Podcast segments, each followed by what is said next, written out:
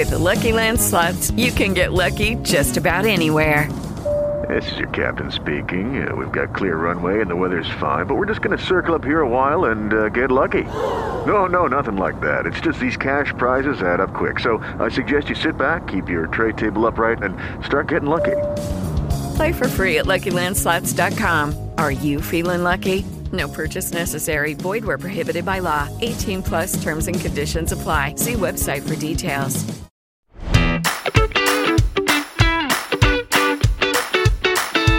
Buongiorno e benvenuti a tutti su Rassegnata Stampa, il podcast che ogni mattina alle 9 vi porta le notizie della giornata, senza filtri. Qui facciamo incavolare tutti. Oggi è martedì 30 novembre e dobbiamo parlare dell'Unione Europea che emana linee guida che cancellano il Natale, di un professore sospeso per le sue idee, degli aggiornamenti su Covid e Omicron, di Greta Beccaia e di Jack Dorsey che lascia la guida di Twitter. Bando alle ciance, ciancio alle bande, io sono Max, incominciamo subito.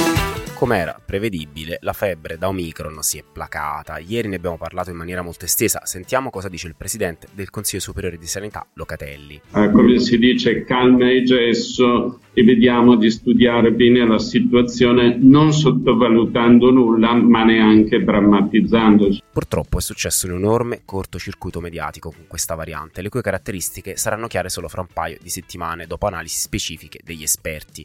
Per cortesia fate arrivare la nota audio di Locatelli ai ministri della sanità del G7 che ieri si sono riuniti di urgenza e già questo è un messaggio politico errato e hanno detto che Omicron è una questione urgentissima perché la variante è altamente contagiosa, cosa che non è ancora stata dimostrata. I fatti sono che ad oggi dei casi europei rilevati, circa 40, nessuno ha sintomi gravi o è morto, stessa cosa per quelli del Sudafrica. Il resto è puro terrorismo non basato sui fatti, che però non riguarda solo l'Europa, eh. Anche Giappone e Nuova Zelanda hanno chiuso le loro frontiere, come ha fatto già Israele, ed in Inghilterra si è accelerato su terza dose, sarà disponibile a Rover 18 solo dopo tre mesi dopo la seconda. Praticamente il governo inglese sta dicendo che l'efficacia del vaccino dura di meno di me a letto ed è quanto dire. Ed in Italia tutti i politici parlano in termini epici di salvare il Natale. E come lo vogliono salvare il Natale? I comuni italiani chiedono una normativa nazionale per imporre mascherine all'aperto, l'ha chiesto il presidente dell'Anci De Caro, una norma che è già in vigore dallo scorso weekend a Milano per le zone dello shopping. Una norma assolutamente inutile, dato che si è ampiamente dimostrato che all'aperto non esiste praticamente trasmissibilità. E badate che i termini utilizzati dai politici si fanno sempre più inopportuni. Ieri abbiamo parlato di Mario Monti che invoca meno democrazia in pandemia. Oggi sentite Sala, sindaco di Milano, che commenta l'ultimo weekend a Milano con le mascherine. È stato più diciamo, un weekend educativo, abbiamo deciso di, di non multare ma di spiegare ai cittadini perché e cosa devono fare. Educativo? Ma che siamo in Cina? Ma il panico continua e pare si voglia tornare indietro anche sulla DAD. Si discute sul tornare alla regola dell'1 positivo per classe e si torna in DAD. Adesso la regola è 3 positivi. Sul fronte vaccinale, da domani si aprono le prenotazioni per la terza dose agli over 18. Nel Lazio hanno aperto già ieri sera ed infatti sono già bello che prenotato 16 dicembre. Olè, si sa, io ho 19 anni. E scherzi a parte, chi non scherza è figliuolo che ha reintrodotto target settimanali delle terze dose per ogni regione, proprio per accelerare il piano e dal 29 dicembre saranno disponibili le prime dosi anche per i bambini dai 5 ai 12 anni. Ultima notizia, se proprio volete saperlo, Nunzia Schillirò, la vicequestore no Green Pass, è positiva al Covid, ma non vi preoccupate, ci ha tenuto a far sapere che tornerà presto in piazza. Calma e gesso. E siccome parliamo di salvare il Natale, sentite un po' come lo vuole ammazzare invece l'Unione Europea. Il giornale Libero è entrato in possesso di un documento interno della Commissione Europea in cui si emanano linee guida sulla comunicazione inclusiva all'interno delle istituzioni comunitarie. Vi do qualche esempio. Non usare nomi o pronomi che siano legati al genere del soggetto. Se si utilizza un contenuto audiovisivo, assicurarsi la diversità sia rappresentata in ogni suo aspetto. Non rivolgersi alla platea con le parole ladies and gentlemen, ma utilizzare un generico dear colleagues. Quando si parla di transessuali, identificarli secondo la loro indicazione. Di tutte le cose dette prima, solo quest'ultima è giusta, ci mancherebbe altro, le altre siamo al limite del ridicolo. Ma continuiamo. Nelle linee guida ci sono anche riferimenti ad una corretta comunicazione in merito alle religioni. Dicono, per esempio, di non dare per scontato che tutti siano cristiani e fanno degli esempi, tipo non dire Natale stressante, ma dire le festività sono stressanti. Ok, diciamo che le festività sono stressanti per tutti, per tutte le religioni, ci vogliamo tutti svegliare a gennaio, Però censurare il Natale anche no. Chiaramente le reazioni politiche non si sono fatte aspettare. Sentiamo Tajani, presidente di Forza Italia. È una questione di scarsa intelligenza, di offesa alla stragrande maggioranza dei funzionari della Commissione e dei cittadini europei che sono di religione eh, cristiana. Beh, non è che per tutelare una minoranza bisogna conculcare la libertà della maggioranza. Viva il Natale, viva Gesù bambino. Fatemelo dire, queste linee guida nelle aziende multinazionali sono la norma e io che ci ho lavorato per 15 anni posso dirvi che mi facevano ridere tantissimo. Questo spirito educativo delle grandi corporation lo trovo patetico. Se la scuola non è riuscita ad educarti al rispetto, non credo che un'azienda o un'istituzione ti possa cambiare, ne abbia il diritto di farlo onestamente. E se un cambiamento genere è solo superficiale, per quieto vivere. Comunque fatemelo dire, chi glielo dice Molla Murgia che la Shoah non è mai stata nominata nelle linee guida dell'Europa?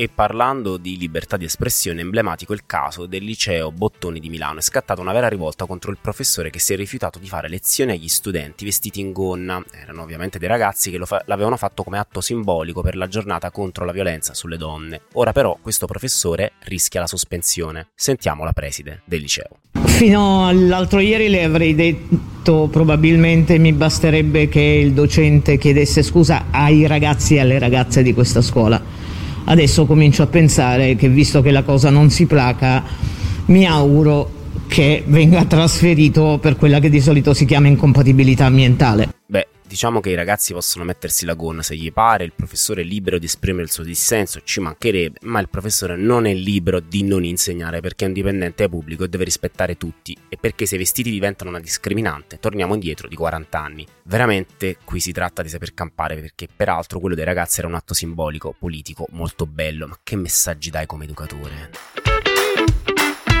Oh, e a proposito di fallimenti del sistema educativo, tocca parlare del caso di cui è stata vittima Greta Beccaia. Per chi non lo sapesse, nello scorso weekend, oltre all'Omicron, è scoppiato il caso della giornalista sportiva di una rete locale toscana che, durante una diretta fuori lo stadio per Empoli, Fiorentina, è stata molestata da un tifoso che le ha stretto il sedere. Sentiamo l'incidente. Sapere un po' che clima c'è, soprattutto. Provaci, non sarà facile. Ragazzi. Scusami, non puoi fare questo, eh, mi dispiace. Dai, non te la prendere, non te la prendere. Il colpevole poi è stato trovato, è un ristoratore di Ancona che ieri alla zanzara di Radio 24 ha chiesto scusa. Però rimane aperto il caso del conduttore televisivo che in quel momento ha detto dai, non te la prendere. È un giornalista sportivo, anche lui si chiama Giorgio Micheletti ed è in odore di sospensione dall'ordine dei giornalisti. Però lui stesso ha spiegato Così facendo non volevo minimizzare o normalizzare la molestia, ma evitare che potesse accaderle qualcosa di peggio, non volevo che avesse una reazione emotiva negativa per lei. Peraltro, la stessa Greta Beccai ha detto che il giornalista l'ha poi inviata in studio a denunciare l'accaduto, quindi direi che il caso è chiuso eppure i radical chic non mollano e vogliono che il conduttore perda il posto di lavoro, anziché concentrarsi sul criminale demente che ha pensato fosse una buona idea molestare una donna, che peraltro l'ha denunciato. Come sempre si guarda il dito e non la luna. Uh, Jack Dorsey has decided to step down as chief executive officer. E terminiamo con una notizia tecnologica. Jack Dorsey si è dimesso da amministratore delegato di Twitter, una dimissione storica perché era CEO da dieci anni ed è tra i cofondatori della piattaforma. Il suo posto sarà preso da Parag Agrawal, l'attuale capo della parte tecnica del social network. Dorsey però resterà nel consiglio di amministrazione fino alla scadenza del suo mandato nel 2022. Il titolo di Twitter alla notizia è reagito con una perdita del quasi 3%. Il nuovo capo di Twitter infatti dovrà dimostrare di portare reale innovazione nella un'azienda che di fatto è rimasta ferma da dieci anni senza portare grandissime novità in un mondo, quello tecnologico, dove ogni giorno se ne sentono di ogni tipo. Questa notizia ha portato chiaramente poi ad altre speculazioni. Quest'anno anche un altro fondatore di una tech company si è dimesso dalla carica di CEO, ovvero Jeff Bezos, fondatore di Amazon. Le dimissioni di Dorsey di, di, Twitter aprono le danze alla speculazione sulle dimissioni anche degli ultimi due fondatori di grandi aziende tecnologiche che rimangono al loro capo, ovvero Mark Zuckerberg di Facebook e Elon Musk di Tesla. Gli azionisti premono sempre di più e vedremo cosa succederà, ovviamente tenendoci tutti aggiornati su Twitter. Bene, anche per oggi le notizie dal pianeta Terra sono terminate. Se vorrete ci sentiremo domani attorno alle 9 su tutte le piattaforme di streaming. Mettete like, iscrivetevi al canale, commentate. Buona vita a tutti.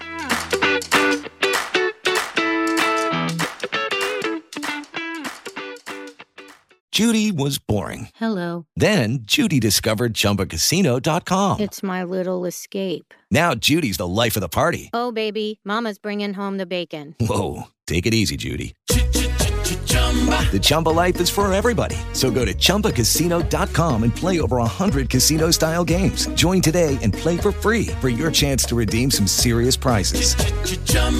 ChumbaCasino.com. No purchase necessary. Void where prohibited by law. 18 plus terms and conditions apply. See website for details.